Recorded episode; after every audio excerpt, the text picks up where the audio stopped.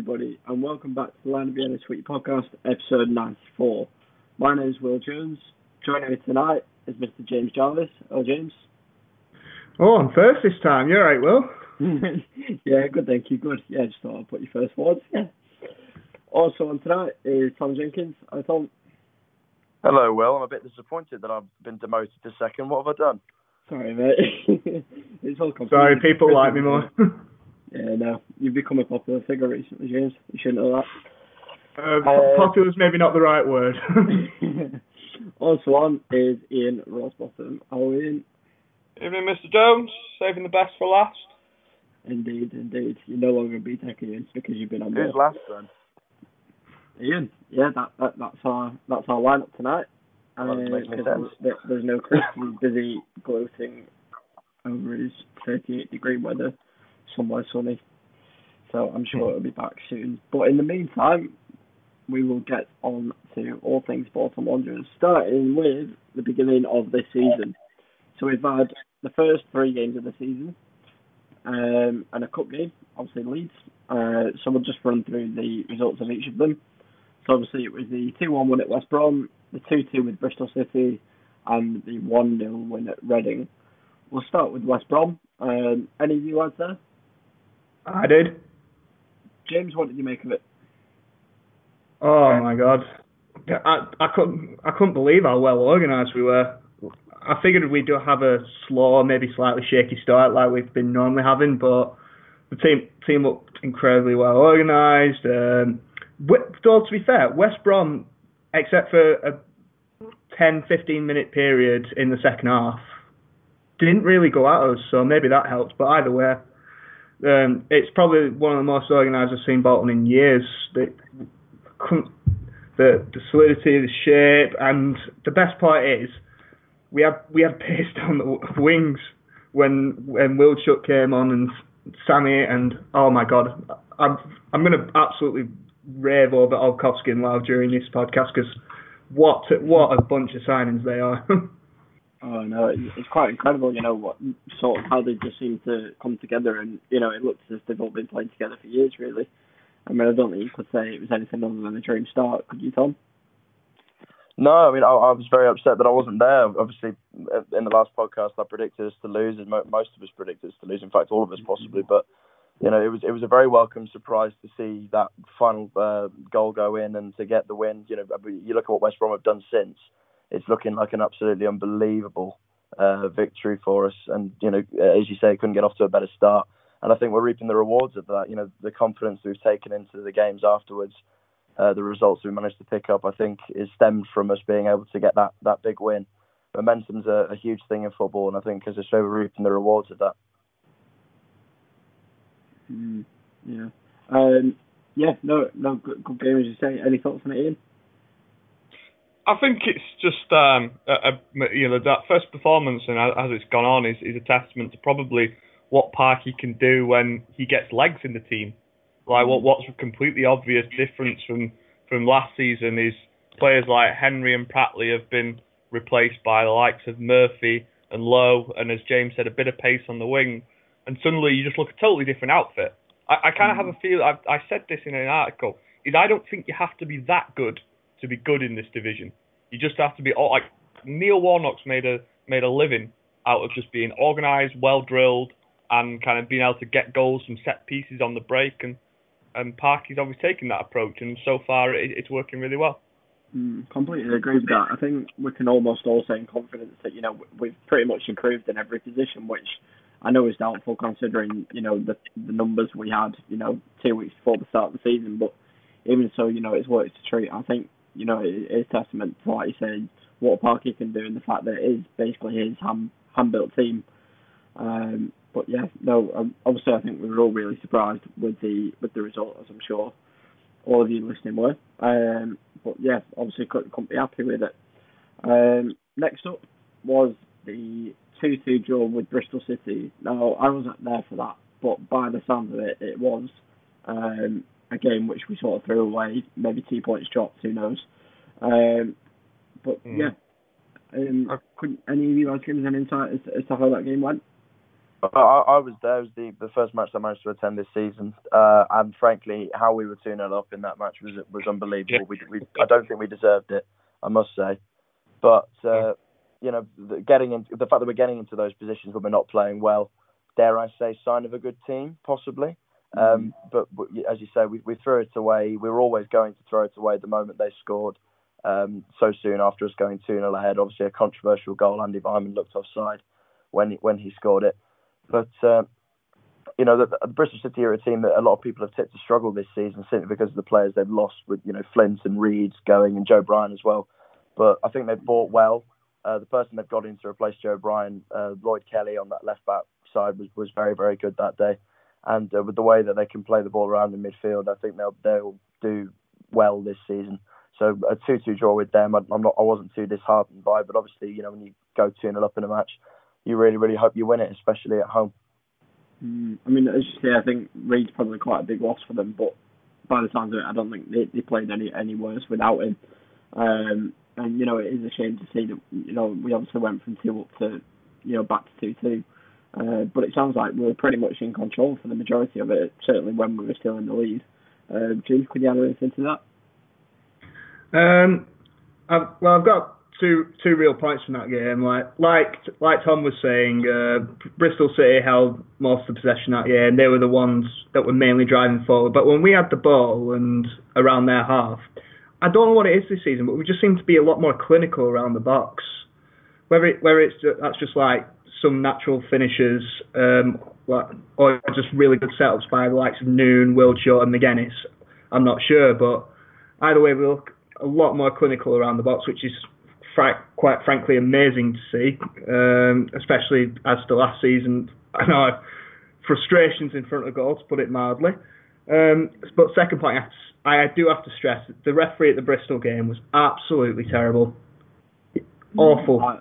I, uh, I read that as well. Yeah, I mean, I, obviously I wasn't there to witness it, but it just sounded like it. Would, I don't think it was quite Barry Knight level. It, it wouldn't uh, let us be our shit housing selves. It was it was so frustrating, especially in the last about 15 minutes. I think he booked, he booked about five of five of our players. Not to mention, like like you said, they didn't catch the Andy Weimann offside. The, the, fact that we got fined, I believe, for the fact that we got six bookings, when at least four of them I can remember fairly clearly being, you know, a joke of a decision, especially one on Mark Beevers, who's won the ball, possibly the cleanest tackle I've seen Beevers make in his three-year time at Bolton, and yet he got got booked by Brooks, who just thought that every single foul was a, was a booking, even if it wasn't even a foul. I mean, it was a laughable, laughable display. Right. It's just a case of dirty shithousing Bolton, uh, roughing up the lovely possession passing based Bristol City. To be fair, I think they will complain about him as much as we were, because I know we had a bit of a dis- dispute about whether or not they uh, deserved the penalty uh, no. for when Eliasson went down. I, I think he dived. I, I, I, I thought I thought that was a dive, and apparently someone someone on Sky saw it at a good camera. But on that on the offside as well, just I know I don't want to. I said I don't want to go on Mark Hughes and harp on about officials, but the linesman was ten yards behind the play for that Andy Weimann goal because I was on that side and I looked at Weimann, I looked at the linesman, and he was running down the touchline to try and get up with play as Weimann put the ball in the net, and I saw it's the referee. Inexcusable. Inexcusable. It, it was completely inexcusable. The lines and the referee must have known that it was possibly borderline offside. I saw the referee look at the linesman. Linesman looks back. He's got no idea. And you know, when you've got no idea, you don't make a decision. So the flag didn't go up. I'm pretty sure it was offside. I've, ne- I've not seen a good angle on it, but all the angles I have seen, it, it looks offside. But but anyway, it was it was um, yeah, that that was it, it was a dreadful dreadful officiating. Not that we're blaming the ref or anything like this. No, no, but that but that decision. You have to blame him for that because they never get back into that game if they don't score so quickly after going 2 0 down. It, they never had a chance for it to settle in that they were two goals behind. Mm, so, yeah, just, just a note that I want to say on what touch on the clinical is that, that I also want to say on the Josh Magennis goal, that finish was really, really high quality. Just if you watch it closely, when the ball comes into him, it's trapped under his feet, and he does a little rollover with the with the underneath of his foot to make himself to space to like drill it in. I'd I'd kind of heard that Magennis was coming in as this big kind of you know powerful target man, but he's not going to get you goals. That was that was not the mark of a player who is not a good finisher. The way he put that one away, maybe maybe he's just high on confidence. I don't know. I was surprised with how well he took that goal. I remember mentioning that in my uh, uh, player ratings article for the match, how how that finish was was a thing of magic. Um, yeah, but it's just really surprising because he even said in his own interview himself when he first came here that he came here to rough, to rough up defenders, not and he wasn't as concerned about goals as he was about you know making sure the defence is heavily worked so so the other players can get in and around the box. It, it's it was very surprising to see a, a finish of that quality. That's that's actually almost a natural striker's finish. So there's plenty more of them to come. I mean you know, just touching back on the re- the ref situation. I mean, you know, we, we've always been known not to play the most glamorous of football, but you know that can't be an excuse as to you know just give give us a booking for every foul that we that we make. And I don't think that's very fair. And you know, you might call me reminiscent, but you know, I think I've I've read Big Sam's autobiography for the second or third time this week. Um, you know, and he always used to say, you know, that the some of the bitter managers couldn't couldn't really handle the fact that you know we were that typical bullish side and you know, whether that won us the game or not was another matter, but it was something that didn't really matter in terms of how we got the result, and it just seems like we've been penalised unfairly for it. Um, once again. Oh, I love so. that you mentioned bitter managers after yesterday's game. mm. oh, we'll, oh, we'll get to that, James. but yeah, no. So there we go. I don't think we can complain. You know, four points from from two games. You know, it, it was a uh, pr- pretty good start. I think by, by all means.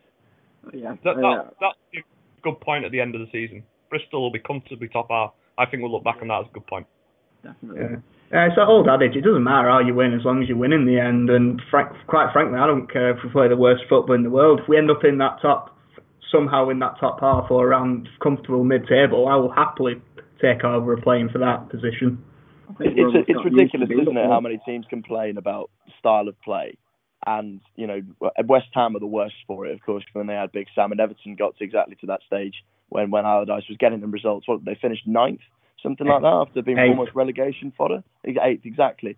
I mean, how the hell you can complain when you're managing to get results? Who cares what it looks like? Winning football is winning football, for goodness sake. That's why Mourinho now is a bitter old man because his winning style of football doesn't win anymore.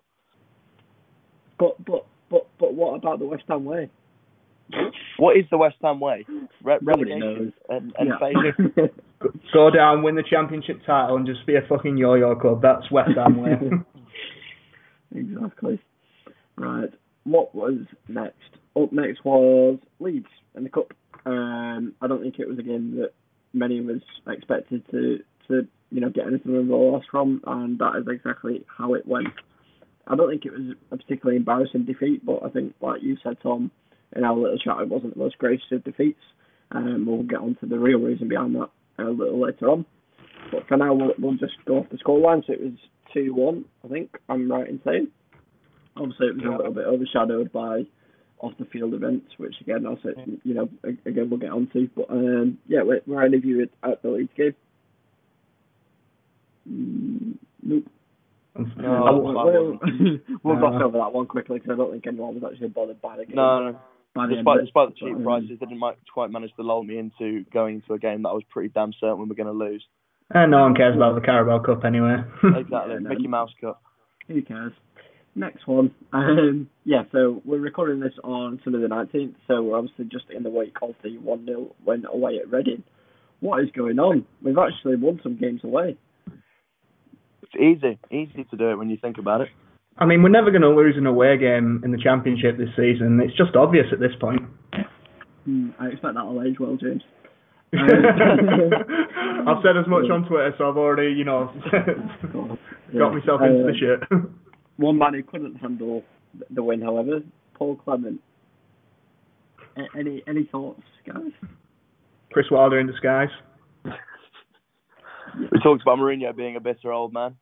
I mean, my goodness, how, how how how he can watch that match and say that it's impossible that we don't win that match.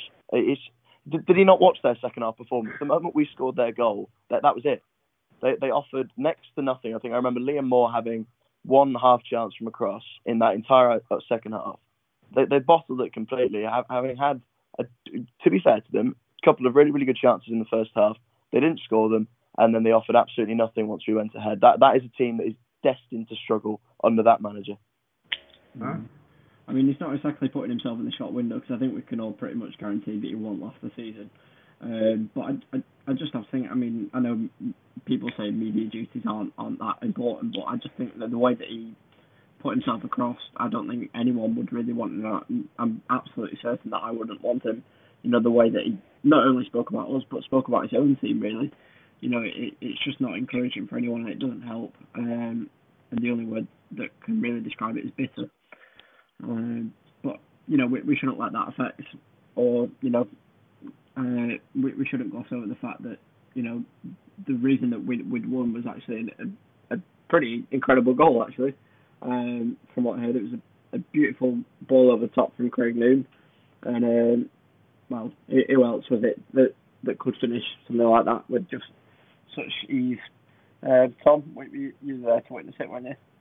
I was indeed, yes front row seats as they were. It, it was, to be fair, what, what, watching that ball go into the back of net, the most satisfying thing was that Yanic Wildschut's face as he ran away celebrating. That is a man who is enjoying his football at the moment and is loving being at a club where he is loved. I mean, you know, the, obviously the chants go up about Yanic Wildschut hating Wigan and whatever, but it, it, obviously you know that that's open to interpretation. I'll choose to believe it regardless. But he he just looks like a man who loves being in a team where he is the star he is going to be so important to us this season. If we can keep him fit, uh, I, I, don't know how many goals we've scored and how many he'll set up, but he'll be such a huge player for us. Mm. I mean, it's a, it's a, it's really a, a nice surprise, you know, to see players enjoying the football and you know just doing so well with with the confidence they have as well. And obviously, we hope that that, that they can keep that up and keep injuries to a minimum. But mm. um, yeah, let, us just bask in it in the glory whilst we can. Yeah.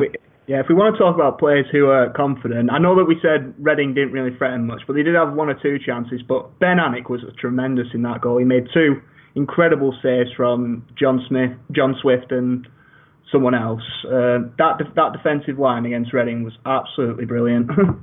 well, just before we move on, I was actually just gonna gonna pick up on that. Um, I had it written down actually. Uh, the three you I think have been absolutely incredible so far, and it's all the ones that we've all mentioned: Josh Magennis, Yanic Wildschut, and Ben Alnwick. Um, I think, as you said, are you forgetting someone, Will? Yes, we are. He's forgetting someone. Jason Lowe. No, no, no, no. no. Someone a bit more glamorous well, than that. Well, well, Jason Lowe definitely, but also my favorite, my new favorite right back. Oh, oh yeah. yeah. He's on the back of my shirt, James. yeah, no, I think all four of them have just been incredible, and uh, Alnwick obviously keeping it up from last season. You know, he was never going to be challenged by Howard. Really, I, I doubt that he will be by uh, Remi Matthews. I mean, I didn't see him at Leeds, but I just feel like Alnwick's, you know, has well asserted himself in that number one jersey. You know, taking the number as well um, something about his confidence and the fact that Wildschut and Magennis have just been on fire up, up the top end is it's just something to behold. Really, you know, it, it's something that we're not used to, but it, it's it's really nice. it makes it makes a big difference when you've got like uh, one of the things I thought last season, apart from Ameobi, we didn't have players who were willing to like take a risk. I say I think I lost connection before. I did go to the Leeds game on on Tuesday night or whatever, and he he was up against a good right back, and he actually didn't get a lot of change out of him but he kept going at him. Like when I mm. watch Will Buckley, I mean, again, I don't want to be in the Will Buckley bashing club, but when you watch kind of Will Buckley play against the right back, the amount of time he gets the ball, then just lays it back to the full back because he doesn't have that confidence to go at a player. And when you do have players who can go at players, you make things happen. And with now Wildschut, Noone, and, and Ameobi, I, I think we have players who are really going to be able to take risks and, and hurt teams, and, and that, that, that breeds confidence. What was disappointing in was the fact that um, obviously you know Buckley gets taken off at half time, Wildschut comes on, Wildschut scores, he's the hero, Buckley's the villain. Mm. It was very disappointing the fact that Buckley scored last week and yet didn't take any kind of confidence into this performance because the mm. big reason why he struggled at Bolton is because he had the confidence knocked out of him by those horrible spells at Wednesday, Birmingham, Leeds, mm. Sunderland, whatever. And I think Parky was desperate for him to get a run of games to see if he could get that confidence back because you know at Brighton he, he was a hell of a player. Mm. But I think I, maybe I think this might be. I mean, I don't want it to be the, the death knell in his Bolton Wanderers career because I still think there's a good player in there. but it, it, must have been difficult for him to see his replacement, you know, take to the game so quickly, and the fans take to him so quickly as well. Mm. Yeah, I mean, I, I, I, mean, I will. Sorry, go on, James. Uh, I was just about to say. Um, I mean, Will Buckley is making up for his lacking confidence right now. He he's working harder, much harder than he ever did last season. He is tracking back a lot more. He's giving good cover to Andy Taylor. But the primary thing as a winger is that yeah, it's so that you have to bomb down the line and try and create stuff either from the edge of the box or you know to or to hit in and ar- hit in and around that area. And it, so far, he's just not really been doing that. He either he either doesn't let let loose, either putting across or just or lay one of the midfielders off outside the box. Instead, he just seems to try and keep hold of the ball and just wait wait for someone to either overlap him or take it off him or something like that. He just doesn't seem to be doing what a winger should be doing when he get when he's attacking, which is which is really unfortunate because his defensive work this season has been quite good for the most part. Classic lack of confidence. You don't you don't take risks when you're not confident. Like that, that's that's why I, I, I know some people like Bash Ameobi for for losing the ball a lot, but the hardest thing to do is is do the things that Ameobi. It's easy to just pass the ball sideways and keep the ball. The players that really run at players, commit defenders, take risks are the ones who make the spaces to score goals. So so I always respect the player who really does try and, and make things happen by by doing something a bit unusual. And and Buckley is he's the as as James said the, the wingers are in the team to do those types of things and you have that and there's a place for water carriers and Jason Lowe does the great the great job of water carrying but but Will Buckley uh, in that left wing role for me shouldn't be a water carrier. No, I mean I'm not, not to be ignorant towards him or anything, but I, I, obviously we've we've got someone in an attacking sense in Wildschut that you know, I, like you say, I think he's going to be struggling to not to be knocked off his perch now, and um, as much as I'm disappointed that you know Buckley sort of lost his confidence again, and it's going to become another one one of those stories for him, unfortunately. Um, and you know, possibly it's just not going to work out at all from from now on in. Uh, but you know, like you said, um, he scored last week, and you know he should take something from that. And you know, Parky's well within his right to keep giving him these opportunities. Um, but you know, he's only well, I'm, i mean, I know he's not exactly got the backing of the fans, but he's sort of only got himself to blame if he can't be taking these opportunities that, he, that he's being given so often. Um, so you know, perhaps it's the right time to to bring him to like to Wildschut in. He'll get he'll get more opportunities. We've got a thin squad. He's he's going to have to play a significant role this season, even if mm. I, I don't know what I don't know what Parky's going to do to to get him going, but we're going to need him. Wildschut I just think for the build of him, because he's such a big lad, I don't think he's going to be able to play a lot of 90 minute, you know, full full pelt games. So, so I think though the Will Buckley has a big role to play unless we get somebody else in. So yeah, I, I don't don't quite know what's going to happen there. Like Tom said, I think the winning formula of the season is just going to be keeping everyone fit. So, like you mm. said, I'm sure he'll get some minutes, you know, and it'll be a constant rotation, and it's something which I think we can probably take and and learn from last season. Um, mm. That you know, pushing everyone to, to complete 90 minutes most weeks, you know, is, is a bit of an, an ask, um, particularly if we're looking to, you know, progress up, up the table.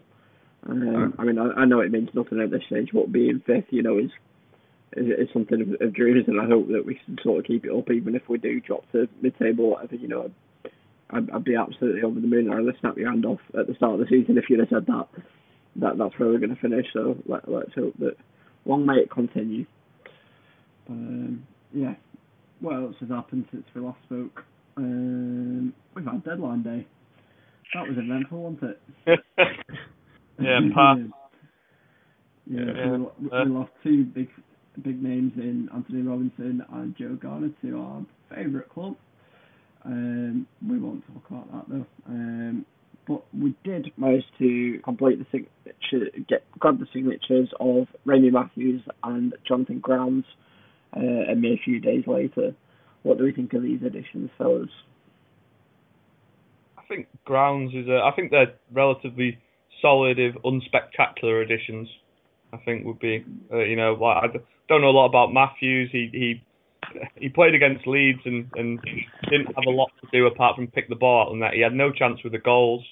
Uh, he didn't do anything particularly wrong, and I'd say Jonathan Grounds was was quite similar. He was he was thrown in against Leeds as well against a very tricky outfit, and he he again he didn't really do anything to really stand out, but he didn't do anything wrong either. I think I think Grounds again he, he's going to have a role to play to to support Taylor. Um, I, I'm we we kind of all said that we would have preferred a pacier alternative rather than than another kind of solid, if unspectacular left back. But it, it's it's a body that was needed through the door. I don't know if anyone else has much opinions on them. I mean, from what I saw from uh, grounds against Leeds, he he he didn't seem to do too bad despite not having a um, proper pre-season with Birmingham before he signed us. Uh, he he's he's not that he's not that slow. He's not exactly pacey, but he's not he's not really slow either. He's he's somewhere in between. Uh, like like you say, it's just a bit of an unspectacular bit of an unspectacular signing. But if he does the job in the end, I suppose you can't really complain. And he didn't do too bad against Leeds. I think he was popular amongst the Birmingham fans, so it's always a kind of good sign. Mm, I think it. I, to me, I was adamant, you know, that we needed another left back, and like I say, it's more one a, a signing that we that we needed rather than wanted. Uh, but you know, I, I'm more than happy with it, and you know, I think he, he'll get a fair amount of game time as well. And you know, I'm yet to see what he's like, and uh, you know, merely just basing it off what what Birmingham fans have said, and you know what what the guys have said that were at Leeds. Um, but yeah, no, it, it's it's it's numbers, you know, it's names. So um, yeah. I mean, you could say that, but it, but this entire transfer window so far has been um, players that that the club has wanted to sign. They have actually um, employed a very patient strategy regarding certain players, and so far it's bearing fruit. So if Grounds, I don't think Grounds was our first choice. That would obviously have been Antonee Robinson, but it's not like Grounds wouldn't have been a player that they didn't want if they couldn't get Robinson. Um, we always seem to have alter- we seem to have alternatives in this transfer window. So no, I'm, I'm happily willing to give him a chance, even if he's not exactly the kind of player that originally we felt we needed as an alternative to Andy Taylor. Was that word you said before, James? Patient. I don't think we know the we don't know the meaning of that here. Uh, it's just a word I'm looking up on thingy I'm thinking now. It says waiting for a long time or something like that. Mm. don't know what that means. They also the article. In, they also the article in the Birmingham Mail that um, rated our transfer window fourth best in the championship. I did indeed. Yeah. I, I mean, well, I mean, I agree now. Looking, looking, looking at some Someone was insightful at the Birmingham Mail, whoever that, whoever wrote that one. Absolutely. uh, no, not really. Fourth. It's the best transfer window we've had, probably had in ages. I mean, we're fifth. We've gone from 21st to fifth. oh, well. What a time to be alive, boys. Mm. I was going to say before we forget, we did also get two more faces through through the door uh, within 24 hours of, of the other two. Um, obviously, more for the under 23s, uh, but may progress at some point during the season. Um, so we've got Marcus Wood, I think I'm right in saying, from Manchester City, and Kurt Zouma, I think his name is. Uh, is it Lindsay Johan? Lindsay Johan. There you go. Heard it here first. uh, it's, it's, just kind of weird that it's. I know it was due to like uh, work permit issues, but it's weird that Kurt Zouma announced news about three weeks before Bolton did. Yeah, well, patience, like, James. You know, patience. I, no, no, against it, it wasn't. Against, don't, don't know what it means. exactly. just learnt it now. Still practicing it.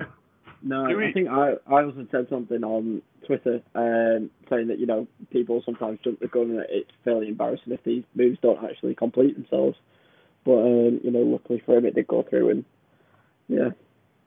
But. Do Do we have any inkling on whether we're going to get another forward through the door? You know, the the obviously I, I know we haven't really gone to it yet, but Le Fondre's mm. gone and Connor Hall played against Leeds and he's he's not really ready he needs he needs. Um, well, they're looking to loan him, aren't they? That's the thing. Yeah, but we need, a, we need a body in.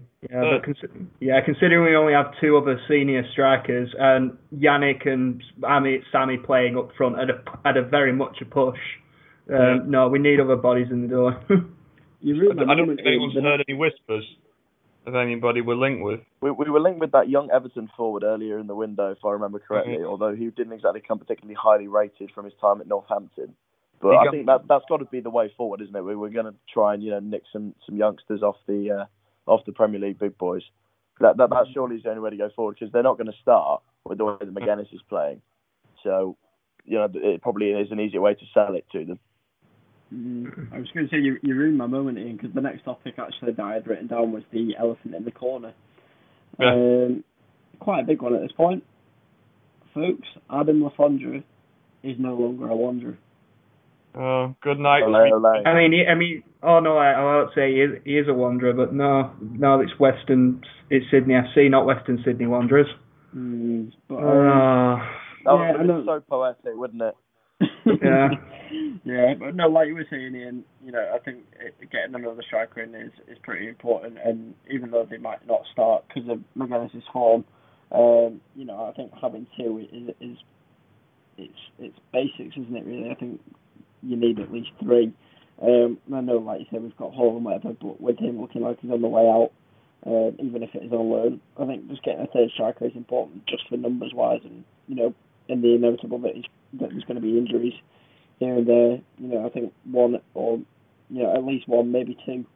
Um, you know, Yeah, needs to come well, through, I think. appa- apparently what Mark said in the um, in the papers is that um, before Alfie was sold, there were a fair few League Two, League One clubs that were vying to take Connor for the season. Whether they'll still be interested, uh, we'll wait and see. But we definitely need that that through the door because he, he needs that experience. He needs to get roughed about week in week out in the lower leagues because right now because he, he he struggles so much against Ayling and Jansson. Mm. Better mean, players than him will struggle against those two, though. Yeah, that's true. It's true. I mean, I, I threw in a name into the mixer the other day in that in our little chat. You know, someone you know as a, a perfect replacement for Alf. I mean, you know, you won't get many more with with the pedigree of him. Um, but you know, I said someone like Jermaine Defoe even, and I know it's a bit optimistic and you know a bit extravagant with it with our wage restrictions, but um, you know, someone like him would just be perfect. I think. He's, he's on 130 grand at Bournemouth. Christ. I mean, you, I mean, you could get, I mean, you could get B and M um, version of Jermaine Defoe, which is Darren Bent. If only to stop him scoring against us. Yeah. That's the only reason to get Darren Benton. Why don't we lull Billy Sharp into a false sense of security and offer him a deal at Wanderers? No, Get him through, get him through the door right where we want him. Tom, shut up. no, but b- before we move on, Nothing did- sinister did- going on at all. no. we'll never hear the end of it. Before we move we on, did anyone see that tweet? Um, on I, I don't know whether it was a tweet or it's on the Reebok Raw, um, of some guy who put on a, a, a picture of his, his son who got a Le Fondre shirt, and it was the. I'm sorry if you're listening, but it was the most picturesque thing I've ever seen. It was that typical look sad son. It was like the most compo face I'd ever seen. I'm sure it wasn't you, Will, with your Le Fondre shirt. yeah, we won't talk about it, Tom. yeah, no, but it, you know, it, it's a shame, and I think we'll we'll, we'll get over it eventually. But it, it's too soon to be, you know. I mean, I hope he comes back. He, he did say he wanted to finish his career, but uh, uh, with us, but I think it's wishful thinking at this point. I heard a lot of people sort of saying like, oh, you know, he was never Parky signing, Parky never wanted him, stuff like that. I think people forget that Parky actually last season specifically tried to change the formation. I think to get him in. Yeah. Remember, he, he started with a three-five-two last season to try to try and play Le Fondre because Le Fondre kind of needs to be in a two. And I, th- I think mm. that's the the kind of the reason he's ended up going. It's, it's unfortunate. He's one of the best goal scorers I've ever seen. I think if he was playing ten or fifteen years ago, he he might have. It's not an exaggeration to say he might have been a regular Premier League goal scorer. You know, like he probably grew up watching players like Fowler and and you know even like Chris Armstrong, Andy Cole, and he's he's that type of player, and they just they don't really seem to exist anymore. The player who he reminded me the most of was, say, a Kevin Phillips, someone like that. Mm. Yeah, yeah. David Nugent. There's one. Let's have him. I'd take him. I Oh, know he's don't, about even- Oh, don't, don't, please don't don't. start me on David Nugent.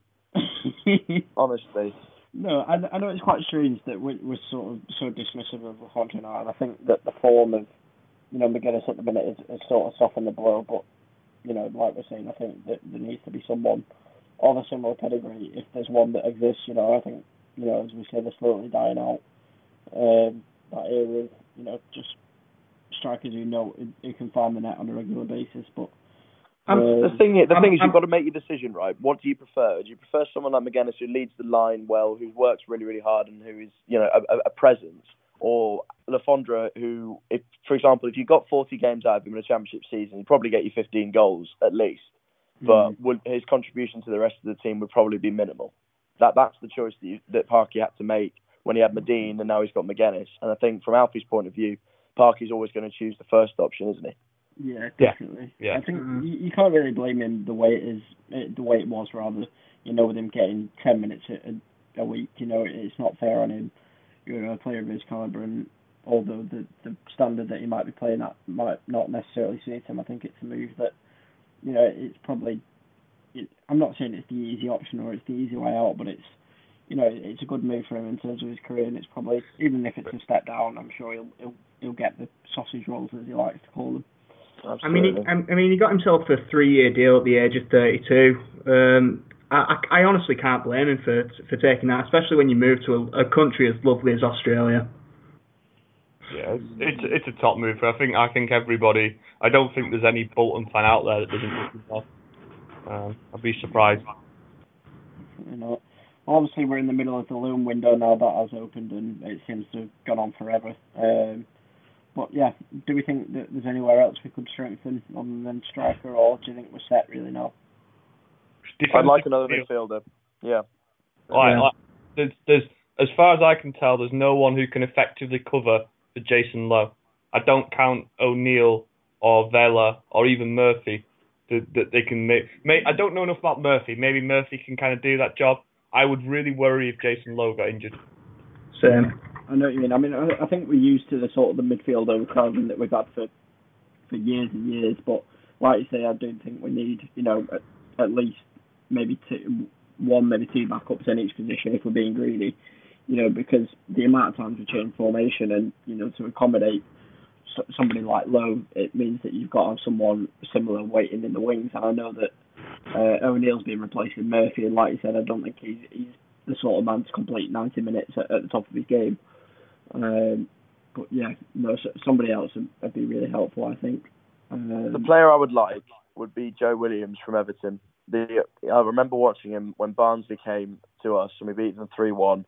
And the only player on their side who impressed me was him. And the only reason he impressed me was because he pissed me off so much. I want that in a midfielder. I want someone who's going to irritate the living hell out of everyone. Because that, that, there, there, was a guy who was about 21 years old, right, who gave Karl Henry a run for his money in terms of shithousery. I've never yeah. seen the like of it. Get him in. You know what I'm going to say to lads, don't you? Bring back Jay Spearing. uh. I, mean, I was sick of that one now. I, I mean, I was Spearing, and even I'm sick of it. No, I know I like Spearing as well, but I had enough of that last season. what about Mark oh. Davis? Where's he? Give him a game. Give him a contract and just. Uh, but no, no. Joe Williams is a very good shout. He's still at um, Everton, and to be honest, he always a decent midfield loan after the absolute crap that was Harry Charsley, who didn't even play a bastard game, as they far as I remember. They just owe us something, for God's sake. Especially since he didn't let us have Antonee Robinson. Exactly. Who is it that owes us the signing that we keep going on about? Is it United? Chelsea. Chelsea. Chelsea. That's it. Yeah. I knew it was all like that. Oh, Chelsea can make it up for us by loaning us Tammy Abraham. That would be a brilliant signing. if Aston Villa get him, oh, oh, that would be an amazing deal. Ruben, Ruben Loftus Cheek on loan. I'll take that. Central midfield, yeah, I'll be all right. Not getting a game, Ruben. Come down, come to Bolton, mate. Yeah, along with uh, Jermaine Defoe's 130k a week. what, what, what, about seven million pound Brereton? Is it? He's not seven million pound, not even you close. See the misses against us in the end, at the last game of the season. Yeah, I mean, my life. Him, that's realistic. If he's worth seven, if he's worth seven million, Yanic Wildschut is worth at least ten. Well, Wilshere is worth seven million technically. That's true. Yeah. yeah. All right, let's have a look at what we've got to look forward to on the back of a few good results. Next up, um, at the newly named Uni of Bolton Stadium, is Birmingham City. Um, I think that's on Sky, is it? If I'm right in saying. Uh, that's why it's Wednesday rather than Tuesday. Typical Sky changing the schedule. Um, and then we've also got Sheffield United. Tom's best Oh, What, looking forward to that. there. Can we keep it up? Absolutely. if, if I, I said I think if we can get four points out of these next two, that would just be an incredible, incredible achievement. And you know who I want the three points against. Both of them. Correct answer, James. Got it in one. We've got I'm gonna play Preston a bit of, after like- well. Go on, go on in. I said I think I'm going to play a bit of devil's advocate. I think the next two games are going to be like a real barometer of how far we've come. So we've had some great results so far, but in a way, I feel like the, the teams we've played against have kind of played into Parkinson's hands. He's been able to sit back, uh, absorb pressure, target set pieces, and hit them on the break. You know, the Birmingham City, I think, have two points. They're they're going to come on whenever it is Tuesday night, and I think they're going to sit back and they're, they're not they're not gonna they're not gonna give give us space to, to kind of get in behind. So it'd be interesting to see, you know, can, can Parky adapt? Can he can he take us out and, and win a game when we're favourites to win? And can, can he control a game and, and make chances? I, I'm really interested in that match. Like if if if he can, brilliant. But I, I just don't, you know, and Parky's not naturally that type of manager. So if if he can make that step up and we actually go and go and win at least one of these two games, then we can say, yeah, I think we, we, we've seriously come somewhere. I think as great as it's been so far, we've we've had a bit of luck, I'd say, in the games we've had, and we, the the teams have played almost into our hands. I don't know if I'm just being very negative here. Did, did No, you watch I Birmingham on um on Friday night? Was it? I Ian? didn't, but I I didn't, but I heard they were very good. They were absolutely brilliant, but their finishing was atrocious. I think Jutkiewicz must have missed about four sitters in that Yeah. game. Bogle missed two as well. And Mm. you know, obviously that that worries me because they've got to get the misses out of their system before they start banging in the goals. And obviously Dju- Jutkiewicz, he got a goal against us last year. You know, he- he's bound to score against us again. But um, it it just seemed to me that they they were very cavalier. They they used Jack Jack Maghoma's pace, uh, Che Adams as well. Obviously, he's got a bit of wheels. And I, I, I- you know, if they sit back and they don't play into our hands, that's obviously not good. Uh, but if they do, know, the, the style against Swansea, what sort of gave them success was the fact that they were so direct. And I don't know if that would be better for us, whether we'd prefer to have them bombing it, bombing it, bombing it, and then hit them on the break. Mm, I mean, it's going to be a strange one because we're effectively playing a side who were metaphorically, you know, fighting for their lives, you know, so early on. Um, you know, with, with their off the field situation, and it's going to be interesting to see, you know, how they take to the game because I'm sure they'll be looking to get points wherever they can because I think they're going to be obvious obvious contenders to be struggling this season. Um, so it's whether they sit back and try and annoy us, like you say, and and steal a point, um, you know, or whilst we go in search of three, you know, that they're going to hit us on the break, like you say. I mean, they've got players who, you know, are perfectly capable of doing so. It's just whether they can find a net. Um, yeah, hopefully we'll play them in time where you know they won't get the shooting boots on just yet. I hope But, I um, hope that he may he may play Os Oztumer. He, he he's a he's definitely a player that will will help us in the respect of in that, yeah. Controlling a game because he can get on the ball, keep it, and, and maybe make things happen. He's he's that kind of cute player that we've that we've lacked for a few years. Like since since since really we had Zach Clough on on top form, we haven't had a player like that. So I, I'd I'd like you know I, it's I'd like to see Parky maybe take a bit of a risk, drop Murphy maybe, and put Oztumer in. Mm, and- Tom's not going to be happy, but I think start well shut. You know, I think this has Yeah. be the start of it now. No, no, Um, I, think starting as well. I, I, I, I, think, I, I can think, see a few changes think, actually. I think at this point you've got to play him because he's so confident. and uh, and you know he's possibly it might be burnt out. That that's the only thing because obviously he's played quite a a lot of football in the last week or so. But um, no, I think I think Birmingham are a team who, even though they didn't win, will, t- will have taken a lot of confidence from the way they played on Friday. Yeah. He So- might so even try and hit play. them. He might even play grounds as well. You know, obviously knowing them so well. You, you Um, can't play grounds. He's, he's, he's, Oh, you can't sorry. play grounds. He's loaned. Ignore me, ignore me. I thought we'd time it. Never mind. Um, but yeah, well that that might be interesting to see you because we're pretty much everyone who's been. I know we're sort of sorted for numbers now, but even so, we pretty much had to fill up the bench with you know wherever we can. And I know Hall's been on there every week now, uh, which was something that he wasn't necessarily getting last season. Um, we may see someone like Joe Pritchard um, come through and you know make the bench um, and you know possibly make a debut, but. Yeah, we'll yeah. see how it goes. But I, I can yeah. see there being a few changes, especially with it being the midweek game. You know, like they say with the typical two team sort of thing. You know, we've got our fresh legs for Saturday as well. So um, yeah, I could definitely see him making a few changes. Um, I know we spoke about Murphy being dropped, but I could see uh, Vela being dropped more because he was the only one from that game against Bristol that still played against Leeds. And so if anyone's going to be suffering from burnout, it's more likely to be him than Wildschut.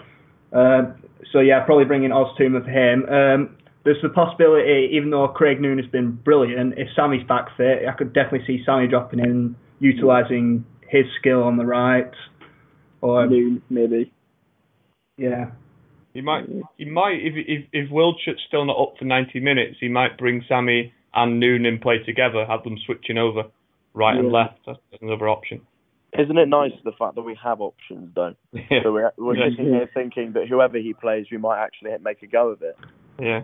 Yeah, but, yeah, that was a point I wanted to bring up. I don't think I've uh, I've seen Bolton have such a strong bench or strong options off the bench for quite a long time. Certainly, in terms of pedigree, looking at that Reading bench, I was very impressed with what, what we had in terms of that could change the game. it just seems to me, you know, having having having the possibility of bringing Oztumer on, and then you know Butler gets injured and Wildschut comes on. I mean, that that's a uh, that's quite a big thing to be able to throw at teams when when they yeah. you know e- even if they're struggling against what we've already got. Yeah, especially um, like like you say, Noone, Noone for Noone for Ameobi or vice versa, Donaldson for Magennis if we need to. Oh, I, it's just really exciting. I don't know. I'll never understand why Bucky's had his second favourites to be relegated. I think, I think what we're clearly saying here is all hail King Ken and Super Agent 73. that's, I think that's what we're all saying. Phil Parkinson, he's the one who gets my praise. Yeah. I'll, I'll give some credit to Ken, but mainly it's Phil Parkinson. He, yeah. ne- we can never let him go. like Chris just said today, though, in our, in our chat, you know, I think I'd be worried if, if Reading come calling should Clement get sacked at some point, but let's just, you know, basking in, what we have for the minute. But I, I'm not. I mean, I know he played for Reading, but he's he's from around Bolton way, isn't he? Mm. And assuming that if we're doing quite well and and Reading aren't doing so well, I I, I wonder yeah, just how It's just the attraction of the offer, I suppose, and you know. Yeah. We'll see. I I, I said it, it, I'd be more worried if there was sort of a a mid-range championship side, whoever pulls the trigger first. Like you know, what one that I could see because it, it it's not working out for him starting, and we know he's trigger happy. Is Derby County. Maybe maybe mm. Parkinson isn't glamorous enough, but you know that that that could be that Mel, whoever he is, is is, is well trigger happy with his managers. See, I don't see an upper side team vying for him purely because of the way we're playing. A, a lot of those upper tier championship clubs, they want to play the uh, nice football to get in there. And that's probably why I'm not that worried about losing Parkinson because he plays the more combative style of football. Um, it it won't be very attractive for for other clubs if they lose their manager to come in for him, especially because Parkinson.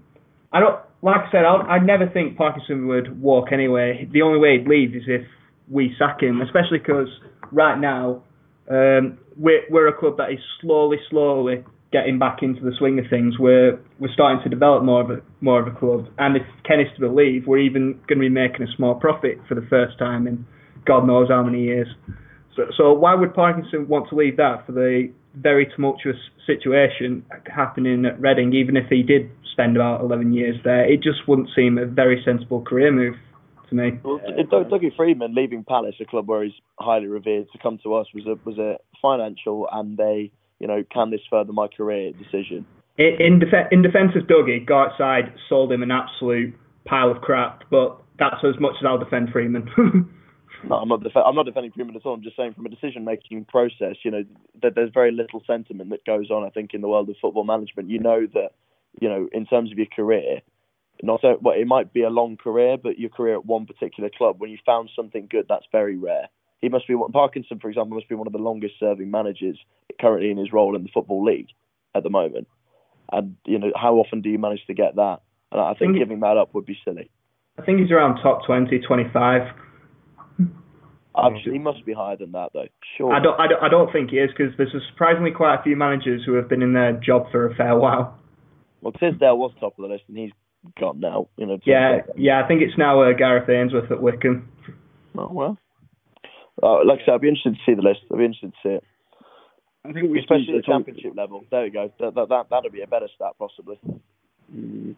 I mean, I hope he doesn't go anywhere. Obviously, you know he's been fantastic for us so far, and I, I know there's, there's several different options for the clubs here. I'm sure we'll have check happy chairmen, you know, and we'll soon begin. Uh, the manager merry-go-round will soon begin, but I hope Parkinson doesn't become a, a part of it. Um, and I'm quietly confident that he won't, but we shall see. Long live Parkinson's Wanderers.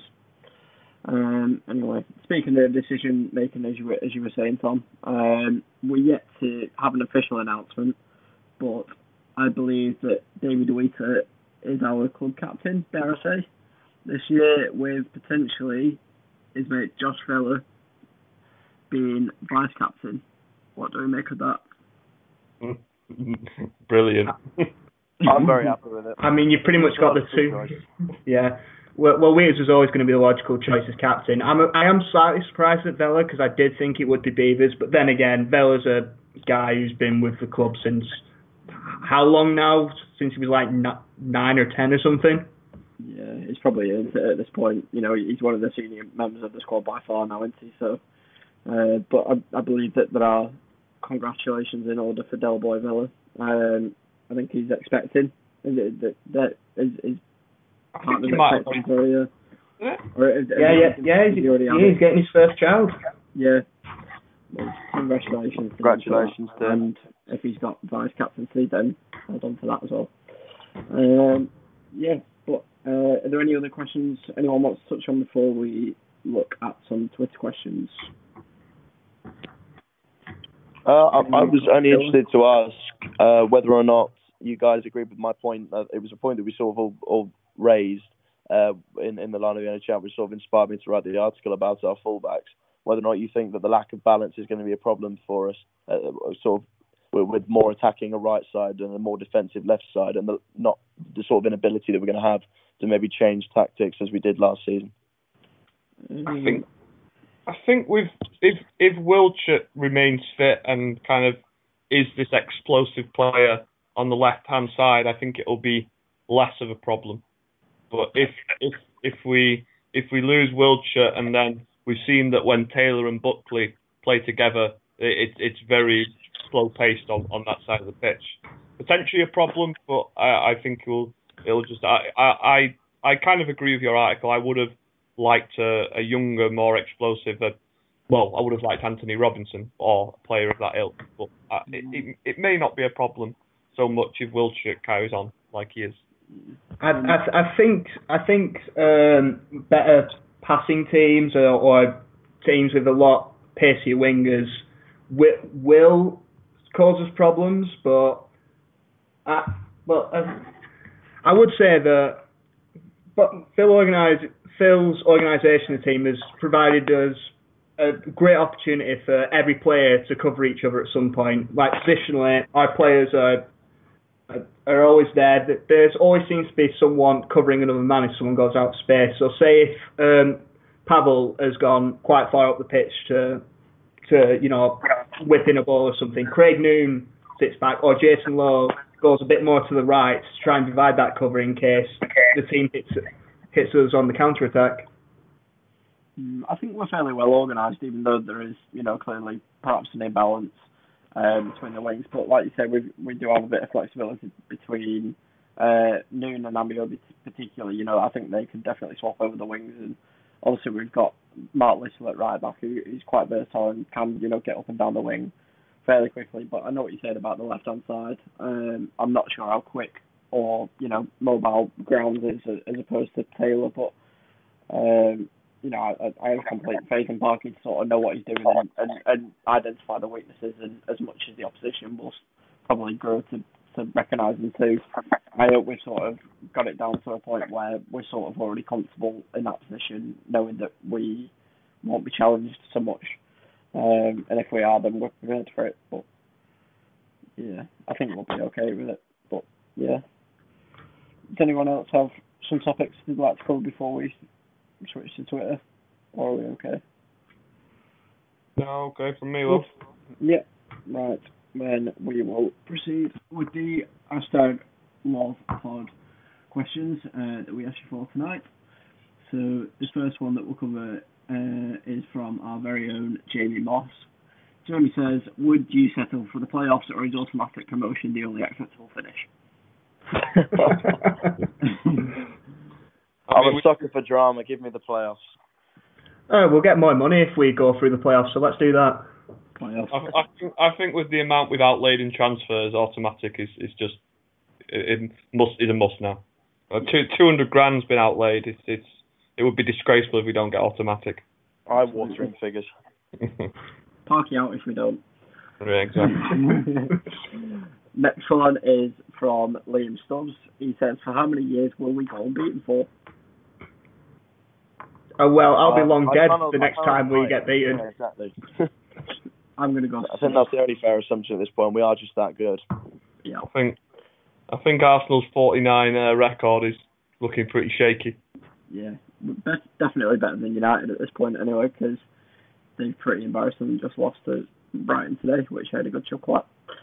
We, we'll Uh, we'll just gloss over the fact that we have actually lost to Leeds this season, but you know we'll go gloss Nah, over that. not- Mickey Mouse nah, Cup, no one cares. E- exactly. Arsenal during their 49 game lost games in the Champions League and whatever. So Oh, that's true. That's true. Um, next one is possibly the most realistic one so far. Um, where are we on the striker front? Says Reece Cook. I wish we knew. Yeah, Exactly. don't. I don't think. I think we We're yeah, still but, in need of one or two strikers. but yeah. I mean, yeah, just say need need bodies like desperately trolling Twitter for any whispers.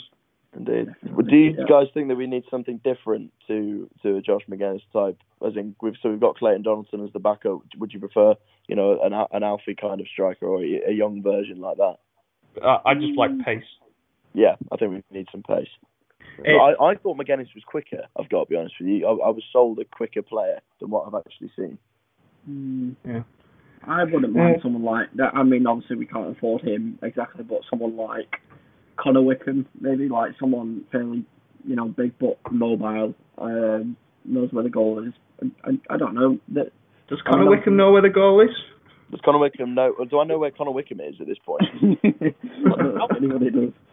But no, you, you know what I mean. So someone, yeah, there's not obviously that many types of strikers. You know, you've got you, the little one, the big one, and then you know a bit of in between. But um, yeah, I, I don't know who else to sort of want. I think the closest you probably get to that that I can think of the top of my head was Joe Garner. Um, but yeah, that's a little bit too late. So Yeah. uh, No, no, I do agree though that we should probably go for uh, an alternative attack striker to Magennis and Donaldson, just to, just if nothing else, but to have an alternative yeah, uh, ta- tactical switch just in case the uh, bit the lump it to the big man up front and him getting it down isn't working out for us.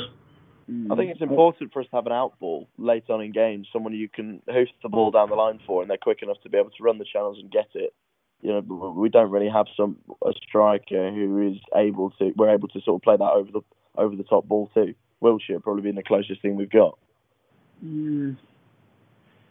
I, I think we we probably won't be able to avoid the temptation of having somebody pretty tall, but I think, like you say, we need some pace somewhere along the line, uh, particularly down the left hand side. You know, if we can get like I don't know if they exist. I'm going off m- like FIFA here, but you know, like left forwards. You know, somebody Yeah. who prefers that left hand side, or you know, if we were go were we to go into a four two three one, then you know have someone who, who, who can sort of feed him from that from the left. But I'm sure that's the kind of player um, that, that that they're looking for because because from all accounts, whether you choose to believe it or not, it does sound like um, Alf leaving was a surprise for the most part. So they'll probably will be looking for a similar type of player than that because the only finisher, if you if you want to call it that, that we do have at the moment is Connor Hall, and like we saw against Leeds, he's not ready. So did did Nakhi Wells go anywhere? No, but Yeah, again, but money Somebody surely. wanted him on loan, yeah. Yeah, I Dar- don't, Derby tried to get him. I don't know. yeah, I, I think he's on too much money for us anyway. Probably. he, he would be perfect. I'd give you that. He would be absolutely perfect. Yeah, I know. Pa- Parkinson, I'm at Bradford as well. I, I you never know. I don't know. Yeah, I, it, that would be a really nice sign. Put it this way: if we could get that over the line, I would be absolutely amazed. Yeah, yeah. Yeah, apparently he's still at Burnley, so maybe they will be looking to loan him. Yeah. What a Before we- pointless signing that was. It's like it's like it's like when they brought in Sordell. Before we carry on with the questions, I just wanted to say, just touching back on the Leeds game, um, what did we make of Connor Hall? I know James, you just said he wasn't ready, but you know, did anyone have a different opinion about, or you know, where where we stand with him? he he ran around a lot. He tried really hard, but he, he it it wasn't just that he wasn't a threat. Like he, maybe he was just an- he could have been anxious. He it, it may well have been that he was thrown in last minute when they realised what was happening with Fondra, but he he made a lot of mistakes when the ball kind of went into his feet. He his layoffs weren't good. He he's um he just yeah. Then he had these two very experienced championship operators just giving him that little nudge off the ball, and you know he he just wasn't experienced enough to deal with that. He's he's a lot bigger than I thought he was. He's a kind of stocky, you know, well well filled out player, but he, yeah, he needs that. That under 23s football isn't real football, so he needs to he needs to go away and and ha- have a chance in League One. I I, I don't think there's any uh, any. I- I'd be surprised if anyone else had another opinion about his performance. I think what we can probably conclude is that he, he- you know he's possibly just not in in a position to. I mean, we definitely throw him in at the deep end, that's for sure. Um, and it's just whether or not he can sort of drift on. Maybe even if he just came on for the odd ten minutes, you know, like replace the sort of position that Le Fondre was getting. But actually, you, you know, he'd be quite happy with that. I think. Um, and you know, I think eventually just I, the I team, think that'd be really kind of counter to his development. I think he's got to go and play full 90 minute games. I think 10 minutes here and there for a full season, I think will just. I think he he'll just stagnate at his age. I think he needs to go because he's he's not really young. He's 21. Like he needs to go and play games somewhere. I think he needs 90 minutes like games at, at competitive level. I, I don't think I Yeah. don't think it'll help him sticking around for 10 Uh, minutes. we've got we've got him on a two year contract until 2020, so it definitely wouldn't do do us any harm to loan him out and just and just see how he does. Then we can just decide what to do with him next year. If he doesn't thrive at a League One or League Two club, then maybe we can just I don't know look to sell sell him on next year or something. There's absolutely no harm in set in sending him out there to I don't know Accy Stanley or something like that. yeah. My only issue with it is that it, it's a potential risk. I think, um, you know, uh, he wasn't possibly good enough for us. Possibly still isn't good enough for us. But you know, t- t- Tom Eaves' loan spells weren't exactly productive. Yet now he's found himself a home at Gillingham and he's scoring goals and, and they and they love him there. I'm not. He's obviously not ready for us now, but I just worry that you know, if, for example, we get loaned out this season and then we sign another striker and then he gets loaned out next season, we could miss out on something potentially special because we weren't prepared to sort of give him the chance, keep him around the squad playing at a high level of football, even just with the training. You know, that it, it probably makes a huge difference that he's up against championship quality defenders in training rather than you know playing matches against against a lower standard. You probably get com- you can get comfortable. Personally, I would loan him out, but I'm just saying, you know, it's it, it's something that I think we need to view with caution. Yeah. just I just don't think he'd get the minutes at us. I think that that is the the crucial thing in my mind is like is is is how how does he develop if he doesn't get the minute? And the the training thing is a point. Like the there is people say that you pick up bad habits when you go on loan, and and, and that that is a that is a fair point. But I, I I still would would maintain that competitive minutes is is what's needed for a 21 year old footballer. Don't get me wrong, I, I I would send him on loan. I I 100% would send him on loan, but I just I, it, it concerns me that what what I saw when I've seen the guy play is there's real real potential there, and you know the, the most important thing that we actually managed to achieve by bringing in Jonathan Grounds and Remi Matthews is to spur on Andrew Taylor and Ben Alnwick to play better because of the competition. And when you get comfortable and you don't see competition, you, your standards drop. And I, I, like I said, I'd hate for us to miss out on a either a great player for us or a potential lucrative sale for us because we were, you know, weren't patient enough with him. Hmm.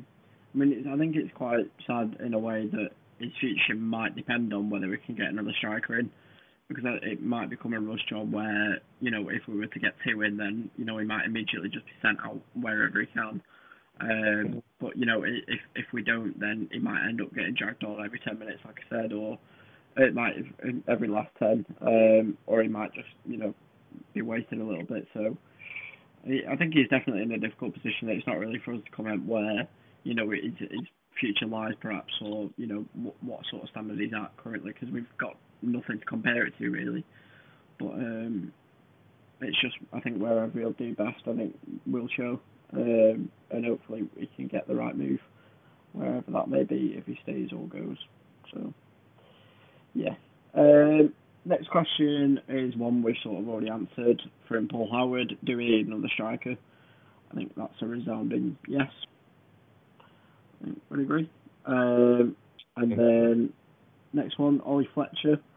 Who do you think has the best chance of breaking into the first team out of the under 23s? What we say, Pritchard. Pritchard? Yeah. Good, yeah. Pritchard, yeah, definitely. Yeah, it was quite.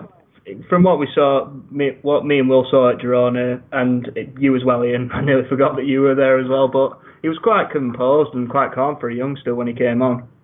We're, we're short in that area as well. It's it's it's an area where you could you could see we're going to need need somebody if we don't get anybody else in.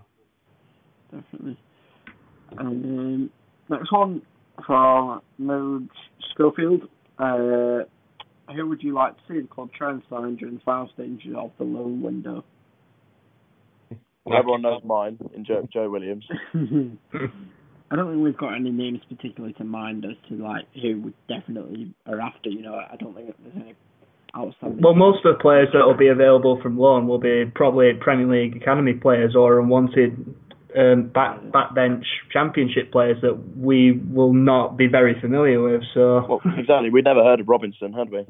Yeah, exactly. I've said I've I've said that my my dream, probably unrealistic one, is Nakhi Wells, but it's, it's probably beyond our our reach.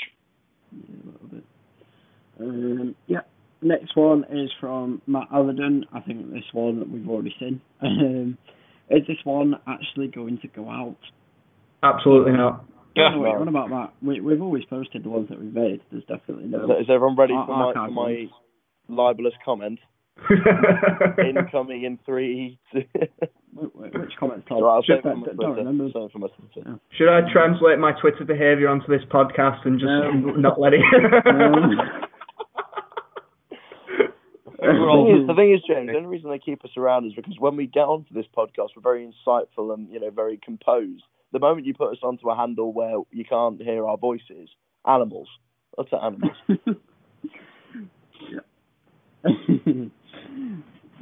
no, that's far too well.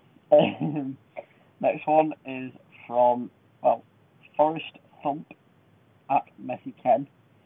Uh, on a scale of 1 to we'll be playing Champions League in 24 months, how much will the fans' expectations get out of hand after this good start? Unfortunately, I think it's already out of hand, isn't it? Sadly. Well, don't, don't, don't you agree though? I, I, I, it's it's amazing for us to think that you know we're suddenly even entertaining questions like this. Obviously, we all think we're joking, but I think it's a genuine question that he's asking. What what do we now expect from the season based on these first three matches? I honestly do think we can comfortably finish mid-table with how we've been doing so far. I'm going to I go really do. bottom end of mid-table, like 13th, 14th maybe. I, Definitely I, I, exceeds anything I'd have gone with originally. Yeah, but I'm gonna Yeah. I'm gonna be I'm gonna be sad and, and, and sit on the fence and say the the barometers after these next couple against against teams that where we would more expect to beat them and see if we if we can beat teams around us then then yeah like mid table um, at least and and also a little bit dependent I, I think I still think there's a bit of work to do in the loan window like I think I think if if if we if we close out with the squad we've got I think we're just a bit thin and we, we might get sucked down a bit. But two or three more reasonable signings, yeah, we, we could really get into mid table. I, I personally am going to go 16th, as as I said before, because Yeah. I, I I agree with you. I don't, I don't see us getting in um, enough replacements for in midfield, you know, if, to cover an injury crisis. Bol- Bolton always have an annual injury crisis, don't they? And, mm. and, right, and right now we're not quite in a position for that. But you're right. After, after six games, that's you, that's the usual barometer for where you, you're going to finish. Mm. But the problem is, after six games, I can see us with something like 11, 12 points. So, mm. you know, and, and I think that's going to get our hopes up. Yeah. Simply because of the fixtures we've been given. That, that's all. That's why I say it. Yeah, thanks, thanks for having this um, good, a good start for once this season. I think it's more likely to help us in the long run that we can realistically finish mid-table this time instead of having to have our good form mostly be towards the Christmas period or uh, and one or two months after that, unlike last season. So that that that's probably something more in our favour where you can where I can actually say with somewhat a lot more confidence than last season. We can finish mid-table. Mm, I think it depends on, like like we've already said, you know, what can happen in the, in the next few weeks of the loan window. I mean, I expect us to be quite active, particularly on the deadline days. We always seem to leave it last minute for whatever reason, um, unnecessarily. Well, maybe it isn't, but it always seems that way. But um, yeah, like I said, one or two signings maybe, and we're looking at a reasonable mid-table finish, but like I'm going to stick with 13th, 14th. I think. Well, we can only have two more um, match day loans in our in our uh, in our you know R eighteen anyway, so we should only need one or two more players realistically anyway. We'll be fine, I think. But yeah, I don't think we'll be necessarily in trouble, but it's just depending on how much our hopes are, you know, you know, built up compared to where we're actually going to finish. Is yeah. You know, I mean, I mean, Park, sorry, Parky has his spells of bad bad runs of games at, at every point during the season. It's it's going to happen eventually. It's why I don't particularly see us keeping this form as much as I'm loving it right now. But like like, like I said, this good start is it's going to set us up for the season. So well, yes, yesterday's win was so important though because for exactly that reason that you mentioned, James. When we go through bad spells, that's fine but that means that when you have played teams around you who who are, you know they're the ones you got to get the points off. Reading are a good team that's definitely going to be in and around us if we're towards the bottom this season. That was such a huge, huge psychological victory, more so than anything else. Just because we now know that we can get one over on them. I think Birmingham as well. You know, I think that'll be more crucial than Sheffield United, if anything.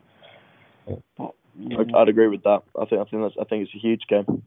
Yeah, but building momentum. You you see you saw what happened with like Sheffield United and Millwall last last year when not necessarily fantastic squads just got on a roll. I know Sheffield United tailed off, but if you kind of just build that momentum, that, that that's why I was kind of saying about this game against Birmingham is is you know it, it's the big test of Parkinson whether he can seize the initiative and build on the momentum um, and, and maybe shake off some of his natural pragmatism. I, I I don't know if it's that's the right approach, but I, I think it's something that, like you said, we're going to have a bad run, so we need to make hay while the sun is shining.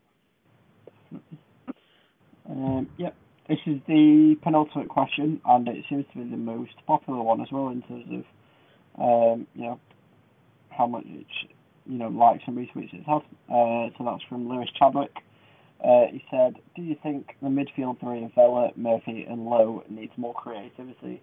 Vela doesn't offer enough going forward. I'd like to see him put in the defensive two with either Lowe and Murphy, and are given a chance behind the striker. And that's what we'll end up having, certainly, because yeah. Murphy's not shown me an awful lot in these first three games that he's going to, you know, be in this team for a very long time.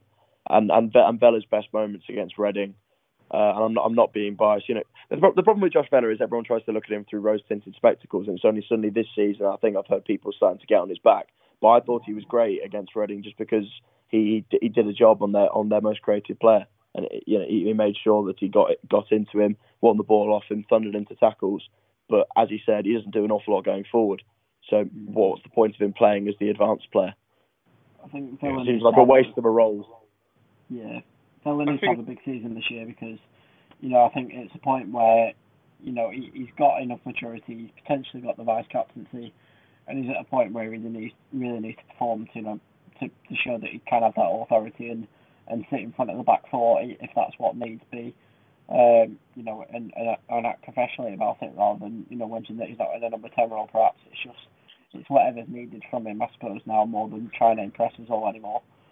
Yeah, yeah. For me, he's definitely not a not a number ten. But if you drop if you drop Murphy, who, for, from my view, has been so, has been solid, if if unspectacular, he, but he won't, and that's probably all he'll ever be from what I've seen so far. But Vela could be that link between Lowe, who's going to be the shield right in of the back back four, just adding extra impetus and and bite to that line. Vela could be the link between that and Oztumer, the creative player, passing it in in between both lines, doing a job.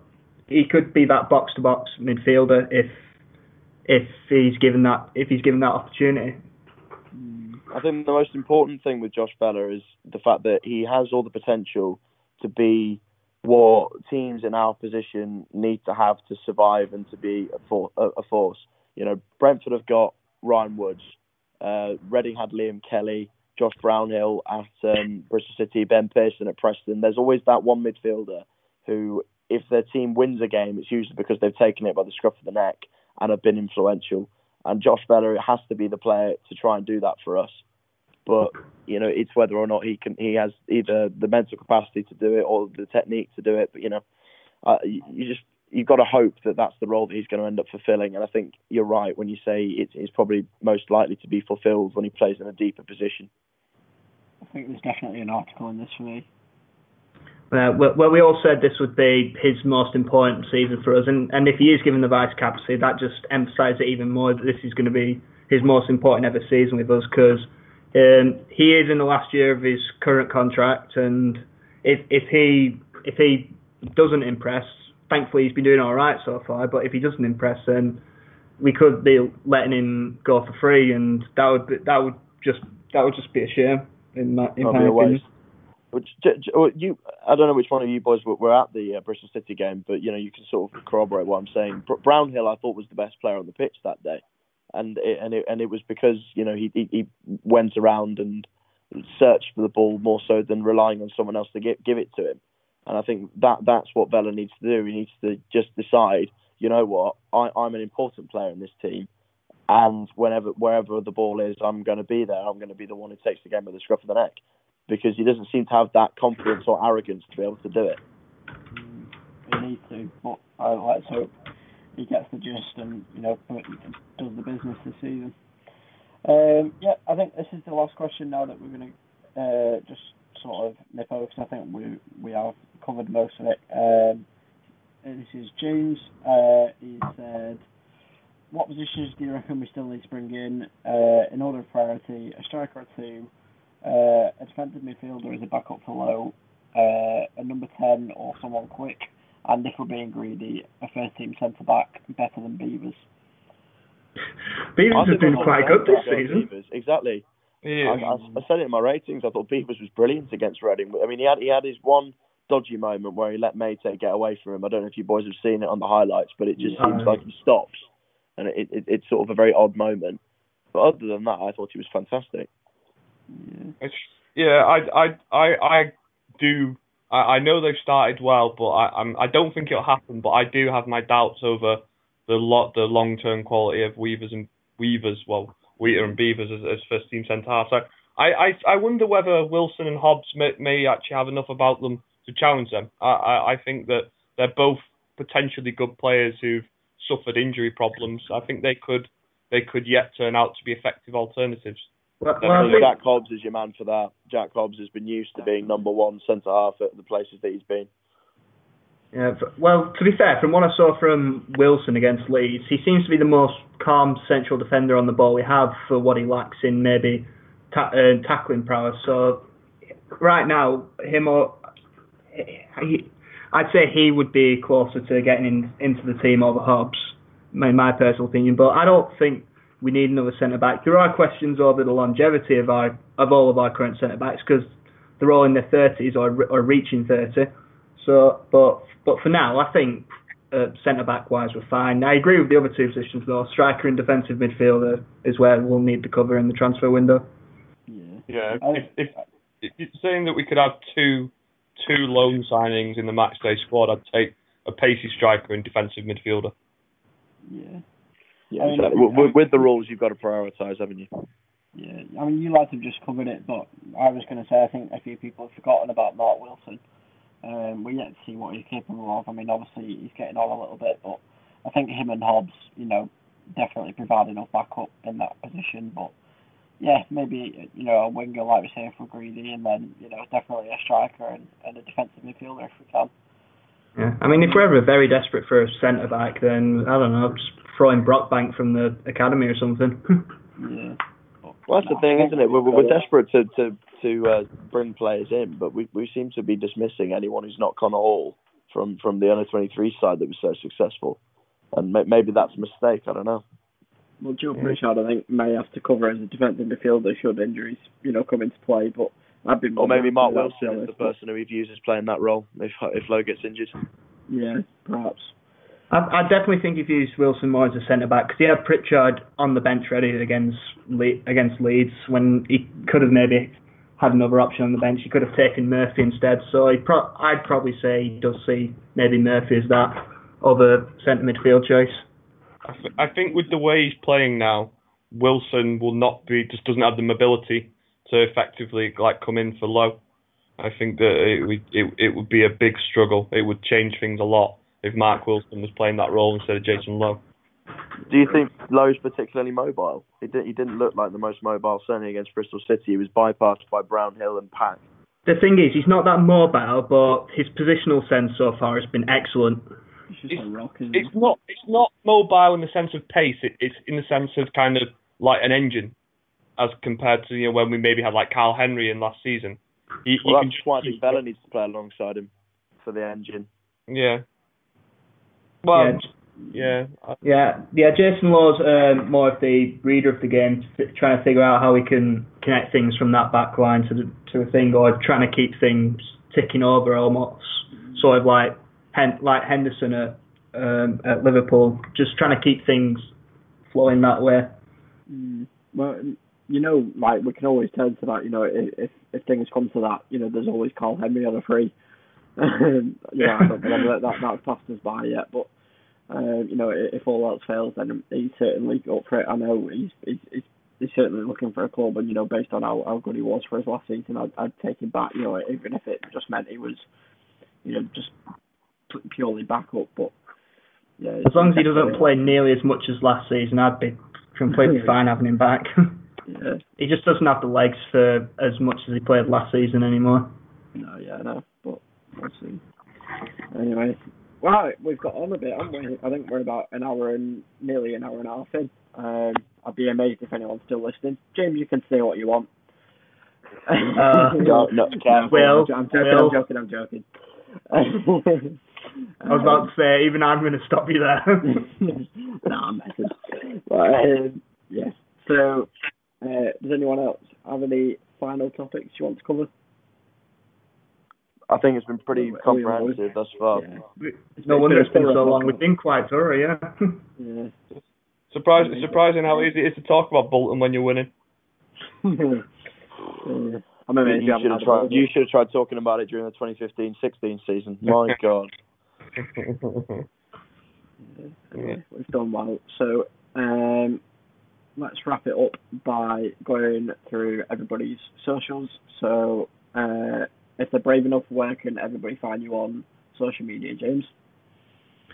Uh, you are you can you can be brave or just completely ma- ma- masochistic, but yeah, my Twitter handle is at real James Jarvis. Good stuff. Tom? Uh, I'm TJ14 Wanderer, for better or for worse. and Ian? It's a bit dull, but it's at Rosa B89. We'll teach you how to spice it up. Yeah, I'm sure. Sure I don't don't take advice from me, mate. yeah. Good. Show me how it's done. Yeah, mine's WI1LJ. Um, bit of a complicated one, but you know. Um, yeah, but if there's nothing left to say, then you can find us for our usual bloggings and um, rubbish writing um, at Again Estate. Uh, the podcast will be on there um, and on Blog Talk Radio. And for the few of you who simply just want to listen, you can also find it on iTunes. Um, but we'll, we'll create an article for it anyway, as usual. So uh, it's been a good podcast, lads. This has been episode 94. Set that V.